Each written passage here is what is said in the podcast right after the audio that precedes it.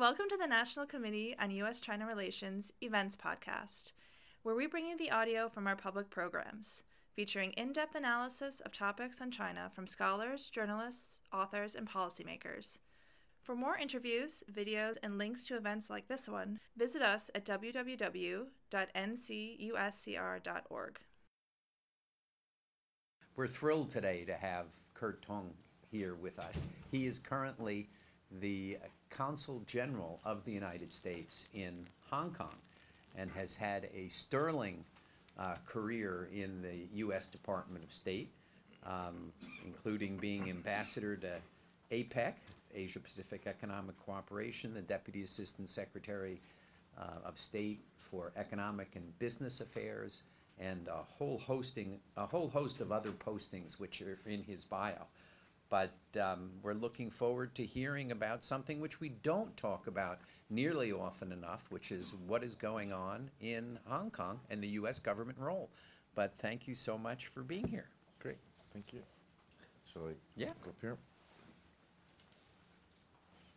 Mister Diet Coke with me. Good evening, everybody. Thank you very much um, to the National Committee for this opportunity, and uh, and also special thanks to Dorsey Whitney for being our host this evening.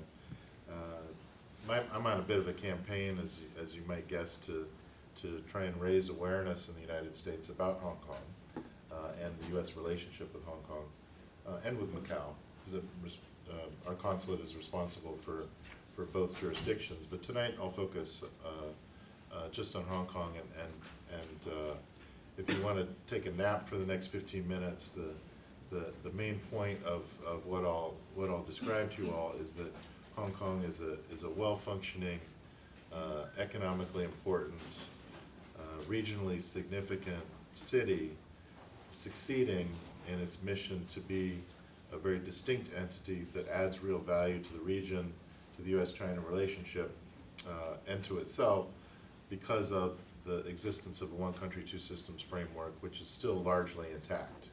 So that, that's the short version. I'll give you a little bit more, though, for your money uh, and for Dorsey's uh, ch- wine and cheese. The um, let me start by, by giving, uh, for people who haven't spent a lot of time thinking about Hong Kong, just a very short version of of the framework that that uh, that covers the both Hong Kong's governance as well as the relationship with the United States, and then and then go on from there to describe Uh, some of the some of the core strengths that result from that framework, uh, as well as some of the challenges that, that Hong Kong faces uh, now in the, in the twenty-first uh, century.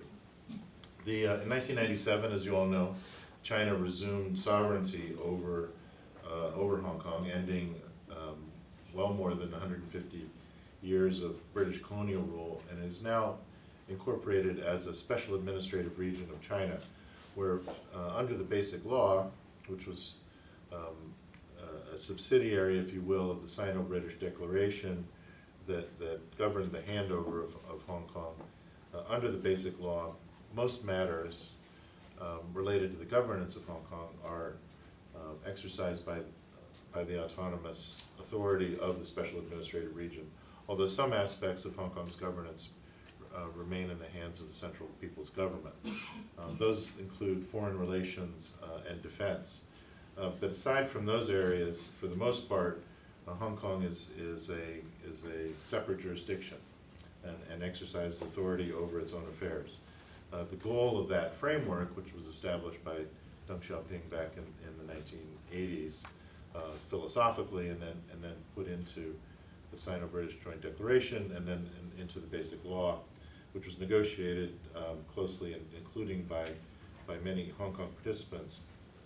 Uh, under that, that the goal of that framework is to continue to have a lively um, uh, uh, entity, uh, economic entity, using the language of the twentieth century capitalist, sort of a city that would continue to walk the capitalist road while still being a part of China, and then and thereby contribute to China's uh, economic and social development. Um, so under that framework, Hong Kong is a separate customs territory. It can sign international agreements on its own on, on matters of commercial uh, and economic affairs, uh, and as well as certain legal matters. Uh, and because of that, from the United States perspective, uh, our relationship with Hong Kong is governed by the nineteen ninety-two U S Hong Kong Policy Act, uh, which is designed to allow the United States to treat Hong Kong like a separate jurisdiction for most matters of, of, of international affairs, uh, and in recognition of the high degree of autonomy that, that Hong Kong uh, enjoys. Um, that results in a rather uh, vigorous relationship between the United States and Hong Kong, where we attempt to reinforce its autonomy both in, in, in word and, and in deeds, um, including having extensive bilateral agreements with Hong Kong authorities, uh, uh, broad-reaching law enforcement cooperation, um, lots of high-level visits between, between the, uh, the two locations, and, and we seek to serve our large community of U S citizens and, and visitors um, to Hong Kong.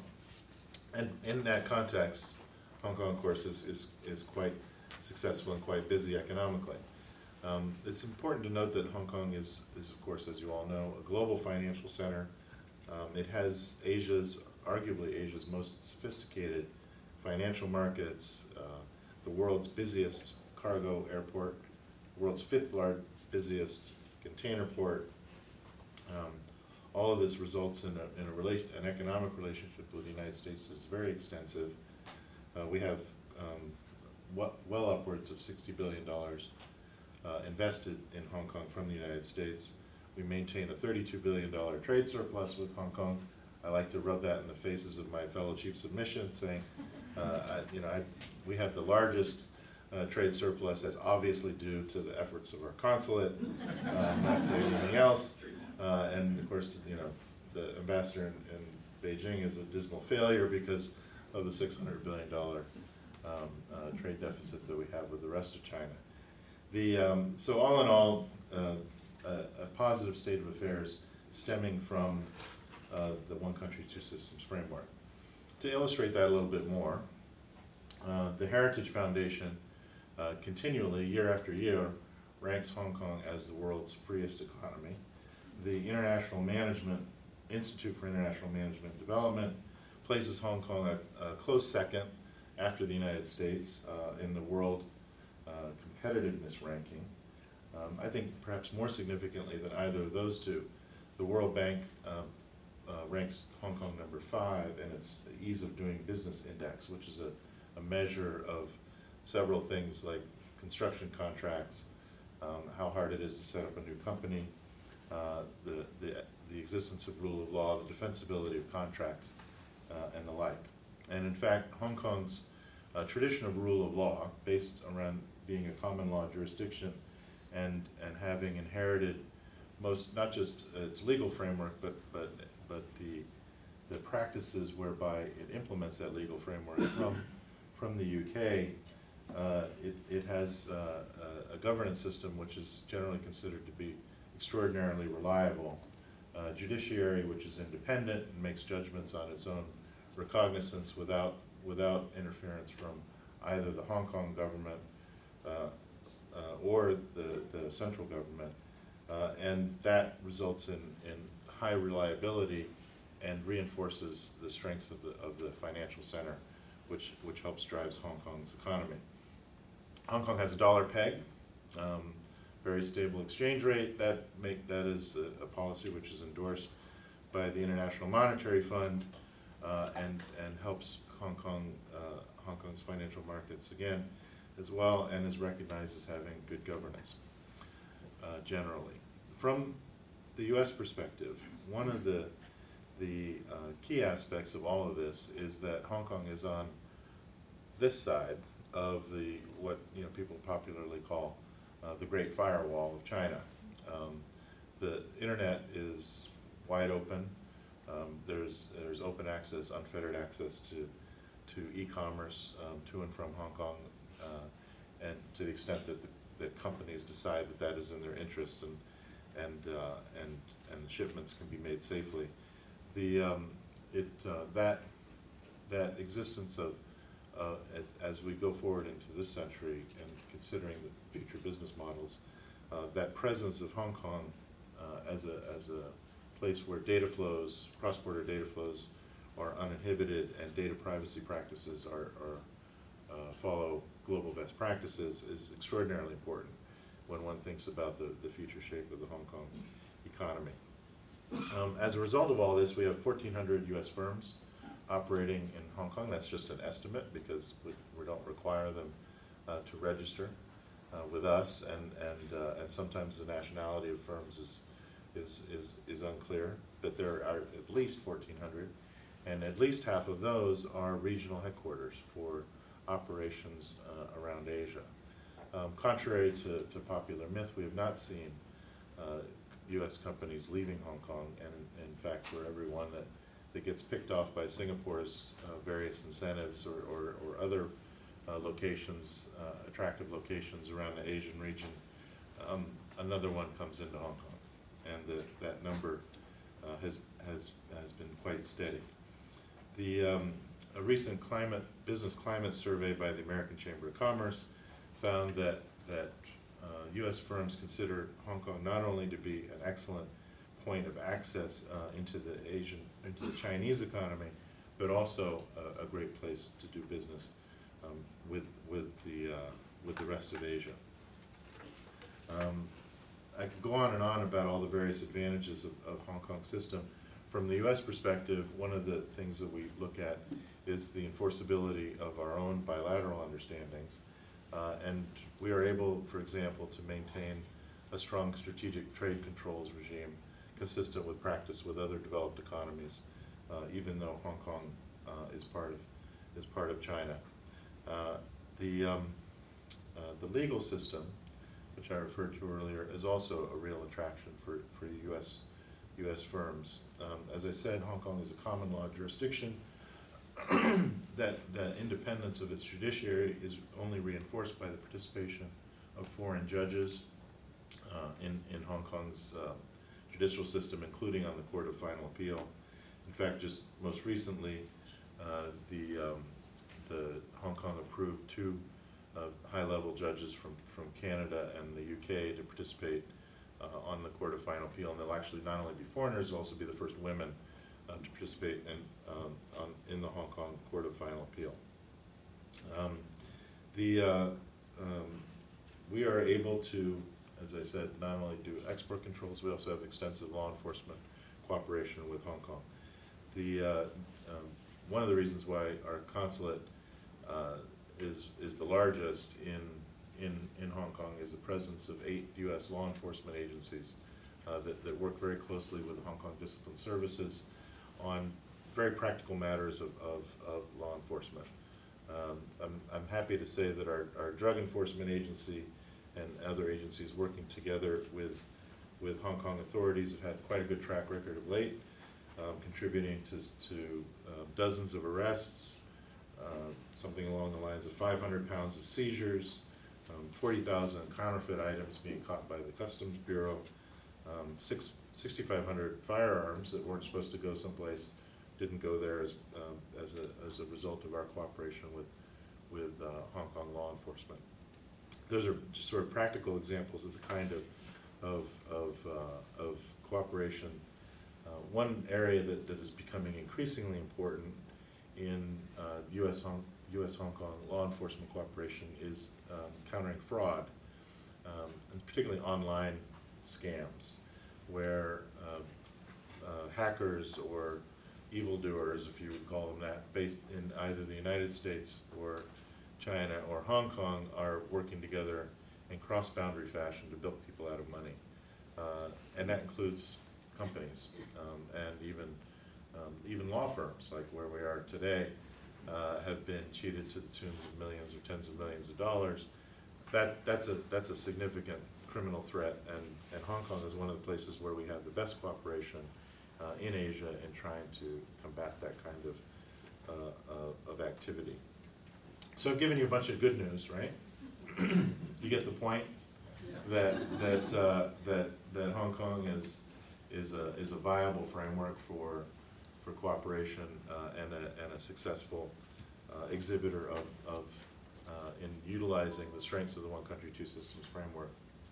What are some of the challenges that we face uh, in, in the Hong Kong context? If, if you ask our, uh, the American Chamber of Commerce, one of the main concerns that they've they've, their membership is expressed in, in recent polls is actually uh, an, uh, uh, uh, an atmosphere of conservatism and, if you will, red tape um, come in, in the Hong Kong government context. That they're not displeased with the decisions that are, that are being made, although there are, there are occasionally some regulatory decisions which um, neither the U S business community nor the U S government uh, agree with, but it's not so much the decisions themselves as the, as the pace of decision-making and the speed of getting uh, approvals and judgments. And, and there's a certain um, conservatism that, that seems to be emerging in how the Hong Kong government addresses different issues. Um, Another, that, that is a particular concern with respect to one key area that the business community um, is increasingly focused on, which is the cost of doing business in Hong Kong. Um, land prices are extraordinarily high, um, and, prop and property prices uh, are going up with them, both for residential as well as commercial use. Uh, that that if trend, if it continues without, without some interruption, coming from some policy interventions, uh, could in fact be quite a significant threat to the competitiveness of Hong Kong. Excuse me, a lot of talking these days and I'm starting to lose my voice. But um, the good news is that the chief executive, Carrie Lam, and, and her government are quite seized with this issue and appear to be ready to take on the very, very difficult politics Uh, which I, we have no specific recommendations from the U S side for what they should be doing, but we do hope that they'll do something and, and, the, and that it will be big. Uh, because there are very strong interest groups um, pulling uh, the government in different directions and, and trying to, to lobby against concerted action uh, on, on the property front. And, and, uh, and we hope that the government will push through and come up with a clear plan that creates confidence that the land supply and the and the housing supply in particular will start to be to be met uh, going forward. Another area of challenge in, in Hong Kong is uh, with respect to uh, what I was just describing earlier is a very important aspect of Hong Kong is the whole question of, of, of freedom of information uh, and and uh, uh, and the role of the media. There are voices in Hong Kong that say that that there is some degree of self-censorship taking place in in, uh, in the Hong Kong media, uh, and there's some concern that because Hong Kong is part of China, that China's uh, extraordinarily tight approach to media freedom and freedom of expression could somehow find its way into uh, in, into Hong Kong. Um, at this stage, that is more of a of a of a worry than a fact. But it, but it's, but it is a worry, and because it, it's such an important um, issue, people are, are, are quite, are quite focused on it. As I said earlier, the whole question of, of, uh, of maintaining an unfettered internet is extraordinarily important to Hong Kong's um, competitiveness.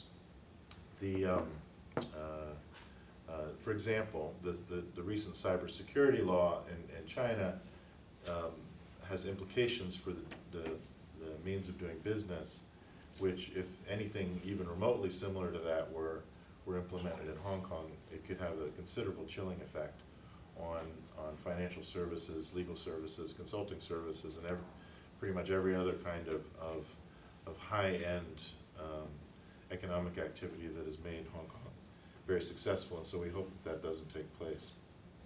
Um, and, and people are quite familiar, I think, with if they Hong, follow Hong Kong affairs, with the whole question about the, the course of, of democra democracy in, in, in Hong Kong. Uh, and so a few words about that. Um, from the U S perspective, put simply, more democracy, Hong Kong has a certain amount, but even more democracy would be even better uh, in terms of reinforcing the best instincts of the government and improving and maintaining good Uh, information flows and transparency in in uh, in government operations. So from our perspective, um, we think it would be great if Hong Kong would uh, more fully implement the ideas that are outlined in the in Article sixty-eight of the Basic Law, which says that the the ultimate aim uh, is the election of all the members of the Legislative Council by, by universal suffrage. And we would also favor a more uh, inclusive selection process for the chief executive, um, essentially because such a system would, in a very fundamental way, provide a, a source of stability and uh, legitimacy in a difficult situation. Because the, the special administrative re region government, from the chief executive on down, is, as is, I think, quite clear, uh, needs to be responsive both to the central government but also to the people of Hong Kong. And that balancing act, um, I think, the U S government thinks, would be something that is, would be easier to accomplish if Hong Kong had had a higher degree of, of democracy, allowing for a, a positive cycle of government transparency and, and democratic uh, accountability. The, the last worrisome thing that I'll mention in this, this quick briefing is the role of the, of the mainland government in, and its approach um, towards Hong Kong. Now, it's important to remember the main point here, and the point that you all need to take home, is that Hong Kong is a success. It has worked. The One Country, Two Systems framework is viable, and there is a high degree of autonomy. But there, there you know, are some counter trends uh, visible in the mainland approach towards Hong Kong that can create Um, or present cause for concern for foreigners as they look at, at, the, at the way the overall um, system runs.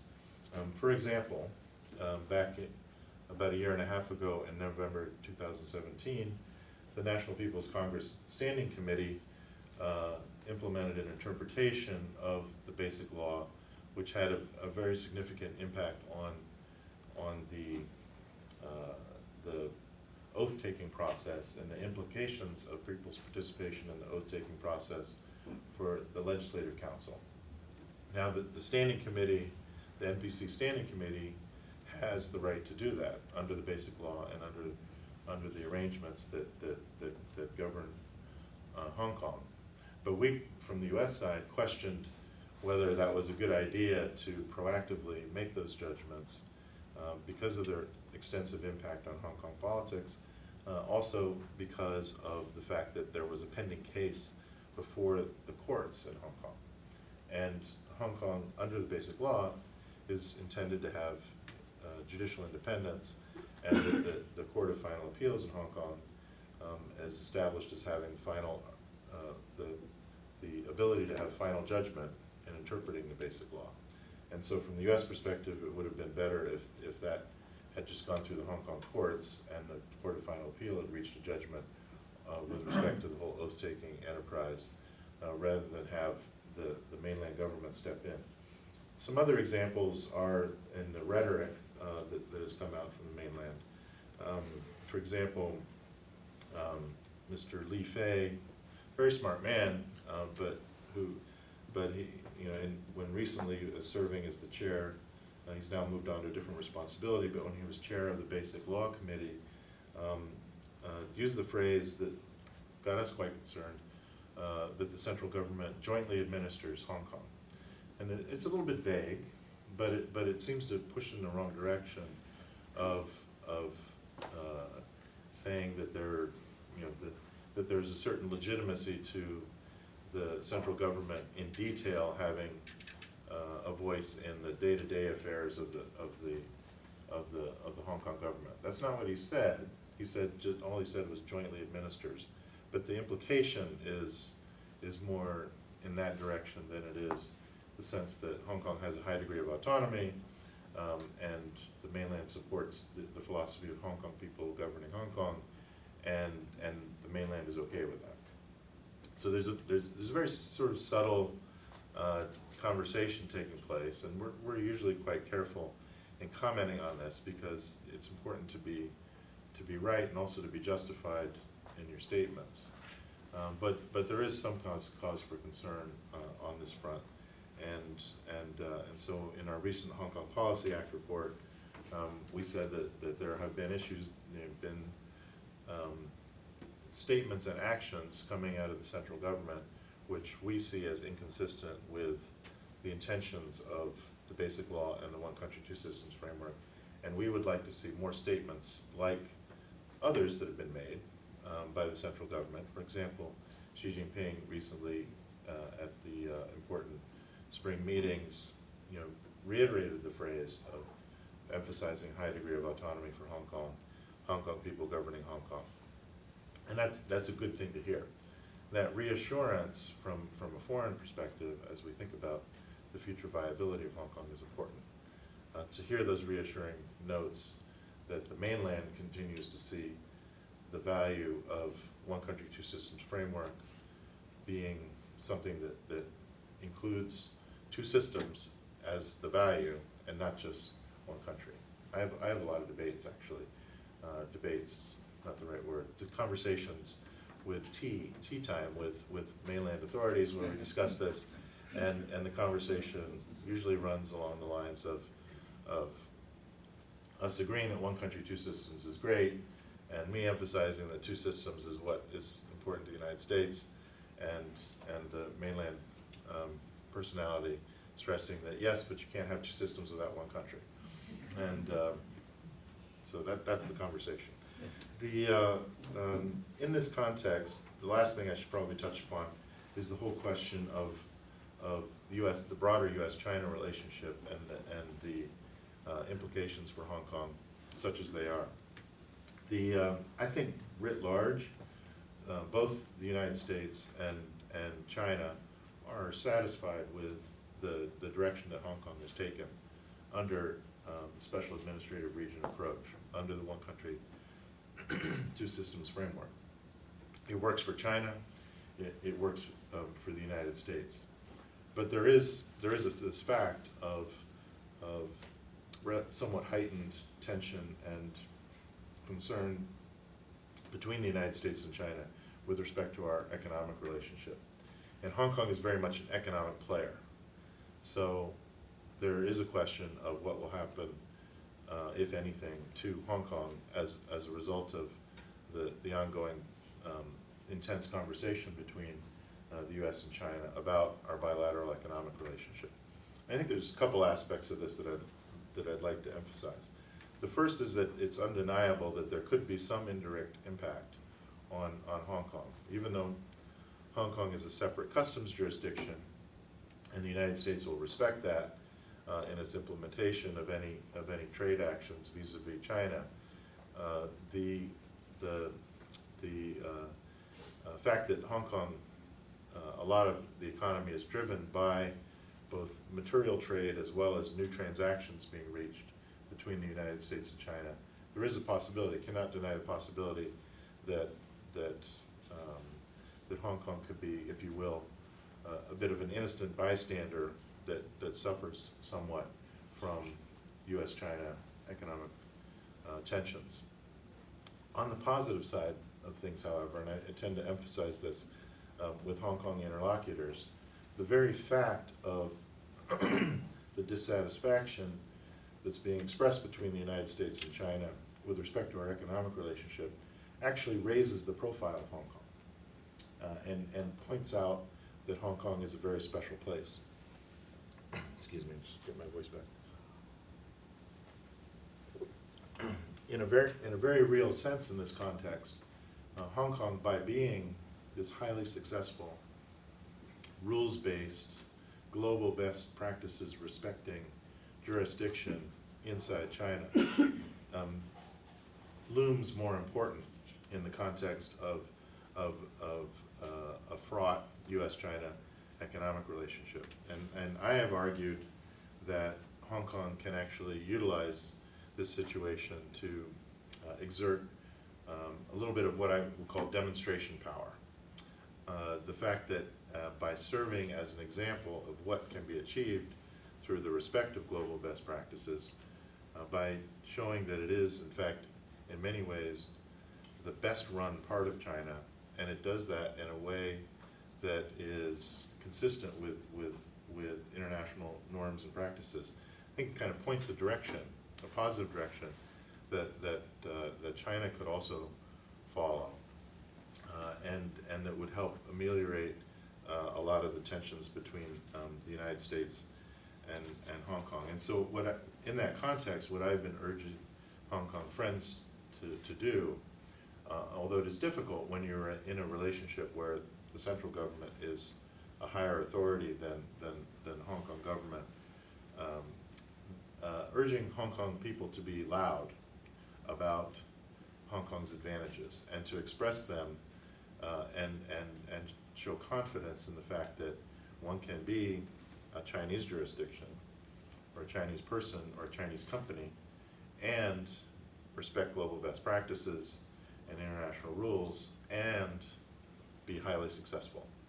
Um, all of that can be done, and, and hopefully our, our friends in Beijing will see that and, and, and look upon it in a positive light and, and work with the United States to try and find plus some outcomes to, to, to uh, some of our ongoing disagreements. So with that, let me uh, turn it over to you all to start throwing, uh, throwing vegetables at me uh, and, and criticism, and, and I'm interested in questions as well, uh, and look forward to the conversation. Thank you very much.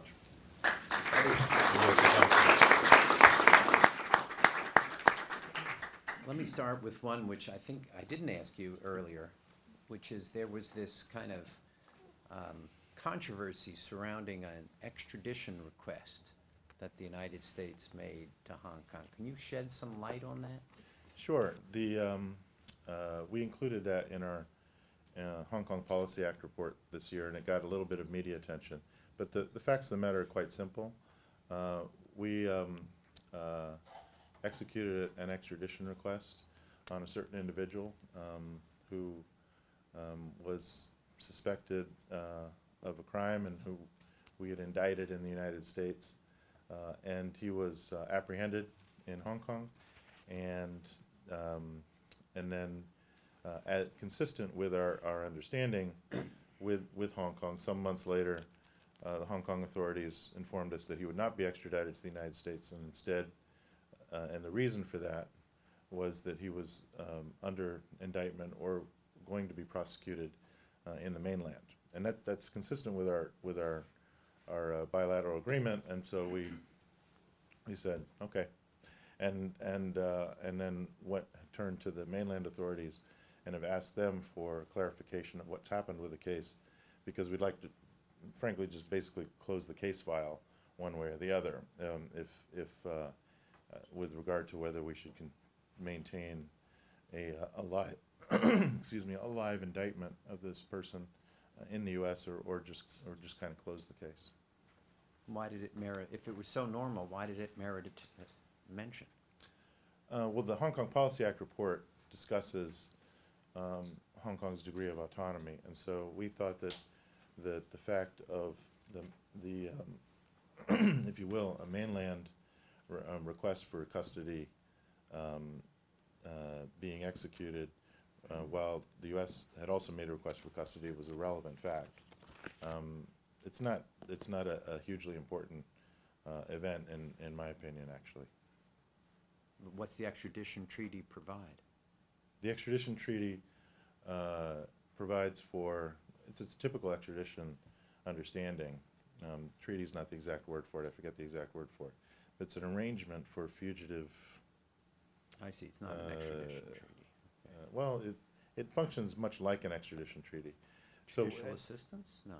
Uh, terminology aside, when you have a, one of these arrangements with another jurisdiction, the jurisdiction which has apprehended uh, a suspect on behalf, on behalf of the jurisdiction requesting such apprehension has the ability, uh, in fact, the obligation to make their own judgment about whether the case is good enough to to um, to send the person to the other jurisdiction, and um, whether they want to, because it's entirely voluntary. Oh, I see. So it's not an extra an extradition treaty. It's literally you receive a request, and it's within one of in an extradition treaty. It's a defined crime that you can extradite. You actually the the country that has cus custody does not have any um, opportunity to not return the. Person. We'd have they to get into they that. They must return them. I'm not, I'm I used not to sure process that. Those really? Many years ago when I was in the because legal the, advisor's office. but it was. Uh, I think that, I think the the the, the, the country that, the country that has custody has considerable leeway in, in as to whether to extradite extradite or not. Uh, somebody want to add we, on we this point because we're going to go yeah, to some anyways, others. Yeah, we can go on to something else, but yeah. And I realize that's like an issue between the U S and Turkey right now, for example, right. with respect to a certain gentleman. Right. Yeah. Um, you, you mentioned. You know, kind of the, the U S China relationship and how, you know, I think it's fair to say we're in a historic downturn. Uh, the national security strategy defining China as a, the, the national security strategy defining China as a strategic rival and a revisionist power, the national defense strategy uh, saying we need to spend tons of billions of dollars to defeat and deter China, and then the U S T R report Uh, saying that China's W T O accession uh, had not benefited the American people. How has that kind of affected your interactions in Hong Kong with the mainland, not with the Hong Kong government, but with mainland folks that you have to meet with when they come and have tea with you or other? Um, they have better tea, so I usually go there. Um, the uh, uh, we have like coffee. Actually, we have Starbucks now in the consulate, so we're kind of excited about that. Wow. The um, uh, uh, it actually hasn't changed it much at all. So they haven't they haven't tried to raise the issues with you, and they're not less friendly. They're not less willing to discuss issues like we were just discussing judicial assistance. No change. Actually, no. How did the booksellers? Um, events uh, affect kind of U S government views of what's going on in Hong Kong? Well, the um, you know, is everyone familiar with the bookseller uh, case? There were um, five gentlemen who were active in Hong Kong as as as publishers and, and sellers of, of, of books, and um, and they all ended up being in mainland custody. Um, one of the five, it appears, may have been um, uh, taken from Hong Kong. Uh, it, the fact, the facts of the case are not in, entirely clear, but but there's reason to believe that that was the case. Um, so the the the uh, British uh, government has concluded that that in this this case of the booksellers, and in particular that case. That there was a, um, they've used the word breach of the the Sino-British Joint Declaration and uh, and the and the Basic Law that stems from it, um, and we we um, uh, support that British interpretation. Uh, they they are the co-signers of the Sino-British Joint Declaration, and therefore um, we subscribe to their interpretations of it. Uh, so that, that's a serious matter um, because that was the first time that the, the the basic agreements that were reached between the U K. Uh, and China uh, had been breached, and so the U S government has also stated our deep concern uh, about the about these incidents. How about the forceful uh, the the the force? And of course, one of the five gentlemen is still in in in China, um, and Sweden. Uh, he's a Swedish citizen, and Sweden is actively um, working to to try to uh, uh, ameliorate his his rather egregious human rights situation in China. Have we opined on the? Um, The, the forced repatriation of business folks, not not not necessarily American citizens, but others who were in Hong Kong and then forcefully repatriated back to the mainland? Well, as a general principle, it's very important that the mainland um, respect uh, Article eighteen of the Basic Law, which states that, that mainland law will not be implemented in the special administrative region. Because by respecting that, that article, the the mainland will reassure and reinforce the confidence of the international community that uh, that Hong Kong is a is a is a good jurisdiction and that the basic law is is uh, very much in force and, and and strongly operating. Have we applied? The, the, we're about to there's see. An, another gentleman was. Yeah, uh, we're, we're going to. I'll yeah. get to questions. And okay. th- these are supposed to be sequential, which is why I'm continuing down this this this route. The uh, we're, we're we're about to see the opening of. Uh, a high-speed railway from uh, Hong Kong into the mainland. And the processing uh, in order to process people for going into the mainland on this, the mainland is setting up its own effective, almost like an extraterritorial jurisdiction in Hong Kong. Has the U S government opined on this, and what do you think this means for the one country, two system?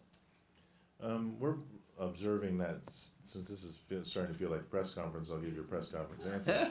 Sorry. Um, the, uh, we're observing the situation closely and, and looking to the, uh, now that now that uh, there's a pending uh, case um, with the Hong Kong judiciary on this matter, we're we're looking to the Hong Kong courts to to um, to to make the right interpretation of of the laws which have uh, now been passed by the Legislative Council.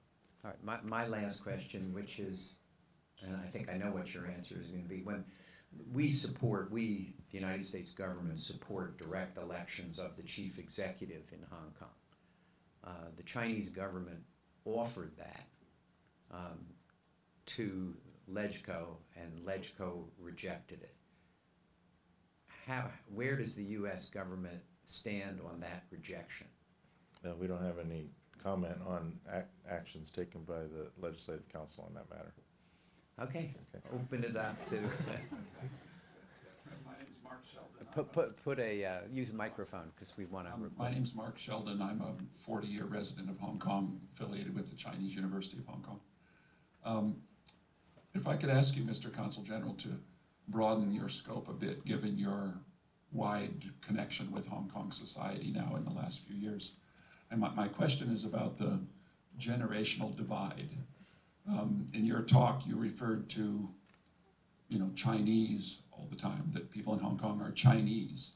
Yet the, the data of the post-Occupy period for the younger people is that the identity of being Chinese has collapsed entirely, and that the younger generation of people who were active in that movement, and young professionals and many parents as well were active in that movement, many of those people now don't self-identify as Chinese.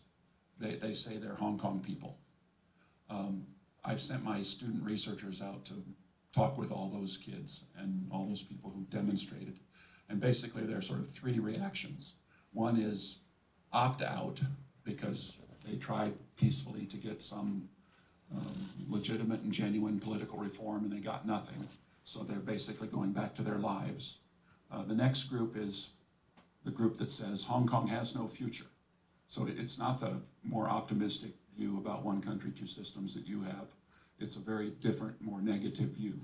And those people are planning to leave. So there's a whole nother wave of highly talented, English-speaking, well-trained, university-educated people who are now going to Queens or L A or New Zealand or wherever they can go. And then, of course, the third group, which I'm sure you're very aware of, is the more radicalized group that are proposing more provocative actions toward the Hong Kong government or toward the United Front entities in Hong Kong, or forming new political parties or running for office and being elected and then being disqualified. So my, my question to you is, how do you sense the sort of generational divide in Hong Kong when you talk to people? I'm sure you're working at a certain level that's quite different than at the university level where I live and work. But I, I'm interested in your, your thinking, because the conclusion of all of that in this sharp generational divide is that actually the Hong Kong government, it may be dysfunctional in the future. That it, it can't be sustainable with that kind of collapse of this Hong Kong reality, that, that it's not a Chinese identity anymore, it's a Hong Kong person's identity. Well, thanks, Mark. Um, the um, I'm not sure about the data, and and to be honest, I haven't studied it closely enough to see whether there's an inflection point uh, around around uh, public attitudes um, uh, around the Occupy uh, movement or, or not. Um, I, I do know that, that there is uh, a lot of people in Hong Kong who uh, express concern about polarization uh, of, of opinion in in in the in the city, uh, and that there is are young people who are, are concerned about the future of the city. Um, they're also concerned about livelihood issues, um, employment issues, Um, I think it's a well-known fact that a lot of people are concerned about, you know, what what is the future language of the city, what is the the the, the economic um, style of the city, what, you know, how how expensive is housing going to be, and and what are their prospects.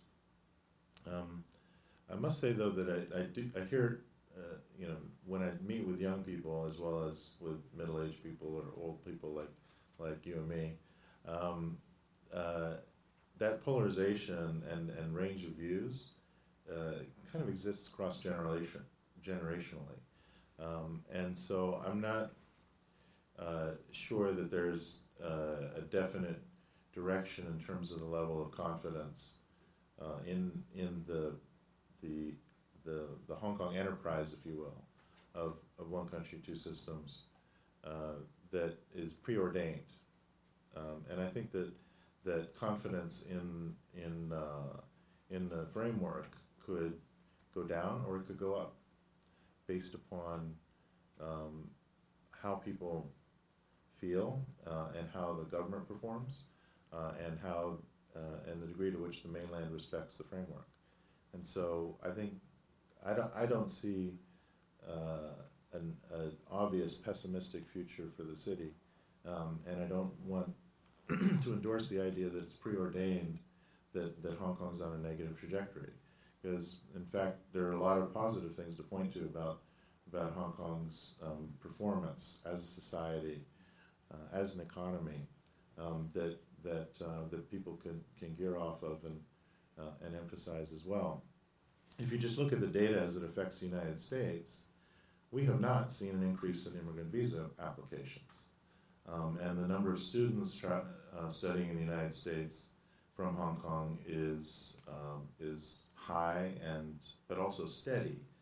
Uh, and, and, uh, and the usual number of students having completed their studies return to Hong Kong for, um, for pos positive ventures and participation in Hong Kong society upon completing those studies. So so we, we don't have data that, that supports the idea that is often out there in the press that that everyone is running for the doors. And if you look at our, as I stated in my address, at, at the performance of foreign companies, including U S companies, they remain quite positive.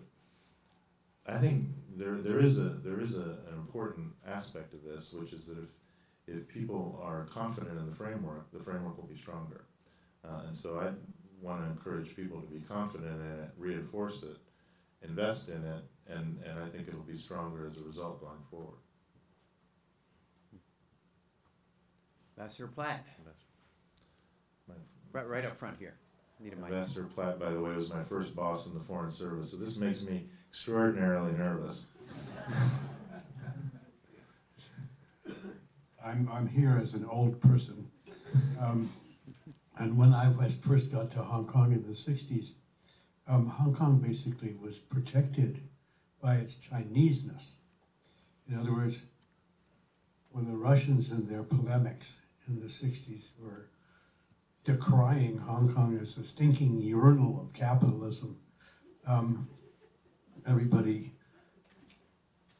ignored that because every pig that crossed the border turned into hard currency, and because because Hong Kong was a Chinese city, and so forth. Nowadays, um, I'm interested in, in what protects Hong Kong. What does Hong Kong do that the Chinese want to know about, even if they will never admit that they learn anything from Hong Kong? And this is, to me, the basis for, you know, future projections of Hong Kong's longevity and maintenance of its status. Uh, thank, thanks. That's a um, very useful way to, to approach the question, I think.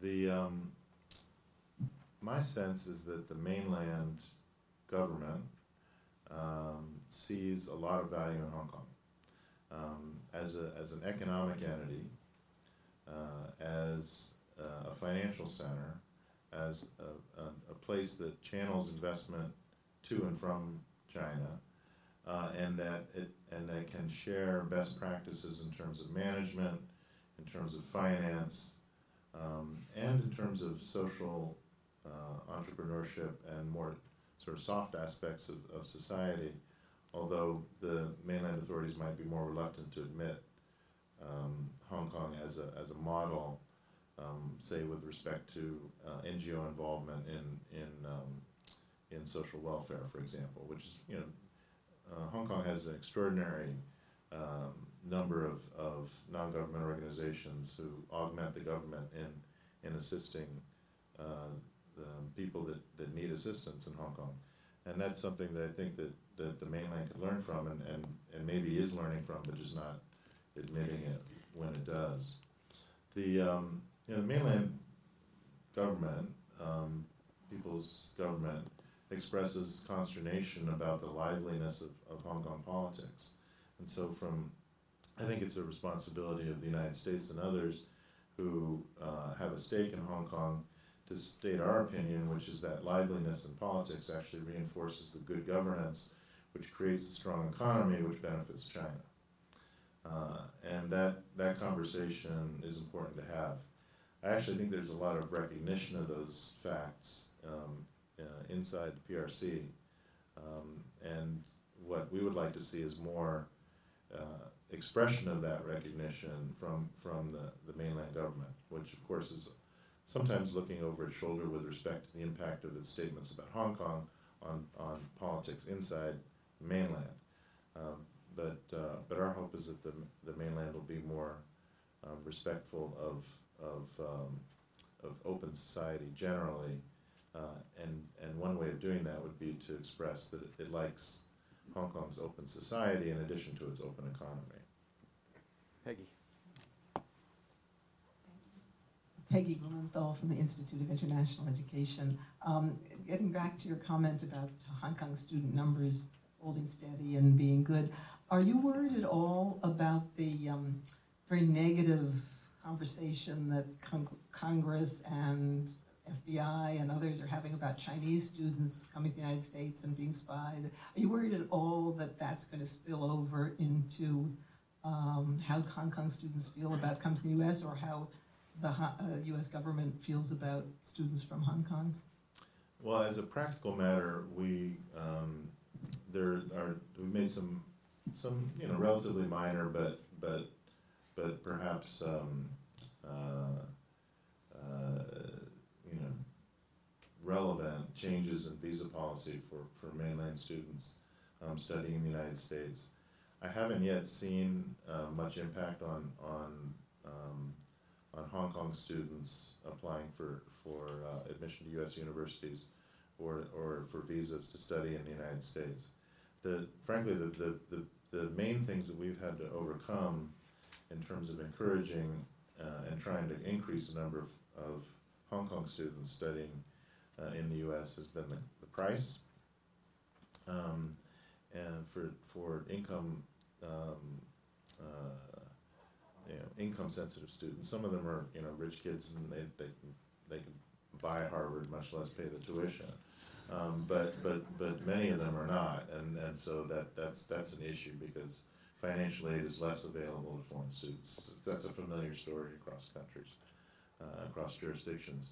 But the um, another which has become quite relevant lately is uh, safety, uh, and so we spent a lot of time assuring Hong Kong Uh, potential students as well as their parents that the United States is actually a very safe place uh, to live and, and study um, uh, because they, they do, you know, Hong Kong having a, an open media, um, people do read about various incidents in the United States uh, and, and become worried as a result. Hong Kong is one of those places where you can't uh, have, have weapons and, and, uh, uh, and so people sometimes ask about that. Yeah, back here.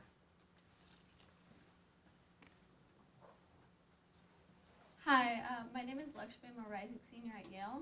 Uh, I have a quick question about... It's safe, right? You feel good at Yale? Sorry, go ahead. It's okay. um, I have a question about the several counter trends that you yourself mentioned. Um, you have, uh, during your talk, you kind of uh, mentioned multiple times about having faith in the uh, one country, two party system. My, pri uh, primarily the two party, uh, sorry, the two, two sorry, the one country, two systems. Um, and I was curious as how uh, politically the U S is responding to the consistent pressure China is placing on the maintenance of the system. And what I mean by that is the uh, the increase in these counter trends that you've mentioned. For example, um, as Mark mentioned, the uh, kind of the, for example, the by-elections that happened this year, um, the uh, integration of Mandarin Chinese into the school systems, the integration of Chinese history as education, uh, as mandatory education, things like that.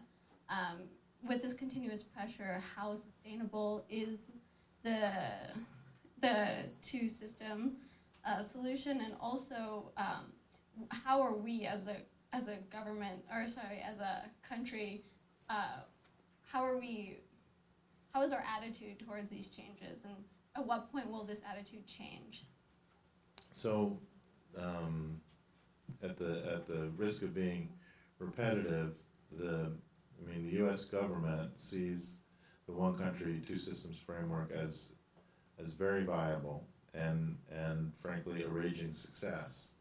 Uh, we want we would like to see that maintained, uh, and we believe that, that there are lots of ways that the U S can can express confidence in it. Um, the, the and you know, we do it by uh, stating our policy, by calling out the mainland government in instances where where it uh, seems to be overstepping the line in terms of its rhetoric or its actions, uh, and by by treating Hong Kong as an important place, and working both at the government level as well as the private sector level to um, uh, exercise the autonomy and utilize the autonomy that, that, that Hong Kong enjoys. Um, one a, a catchphrase that I've taken to using is that autonomy is is uh, is a use it or lose it proposition. Um, if you use it, you'll you'll you, you'll probably keep it. Uh, if you if you don't, um, it could it could start to fade away. And there there uh, is a whole question of confidence that I think is really important. Uh, if Hong Kong maintains confidence in the framework, and we maintain confidence in the framework, then I think that the framework will will, will continue to be viable, uh, and and so it's important to uh, uh, exercise all of the aspects and freedoms that are created by the One Country, Two Systems framework. Um, for example, um, one of my missions this week, uh, in addition to to visiting Capitol Hill and talking to people in the administration, was to go to various universities. I would like to see more U S universities take a close look at Hong Kong as a place for um, for cooperative study and activities. And, and there, you know, there are U S universities that are that are taking a fresh look at Hong Kong. There, um, if you think back a few years ago, there was a bit of a gold rush by American universities to try and set up programs uh, in in mainland China, and a lot of kind of sense that in order to have a a truly um, Chinese experience, Uh, it was important for for U S students to um, to do activities in the mainland, and also you know, U S universities at the time were trying to get more and more mainland students in order to reinforce their financial situation in the United States.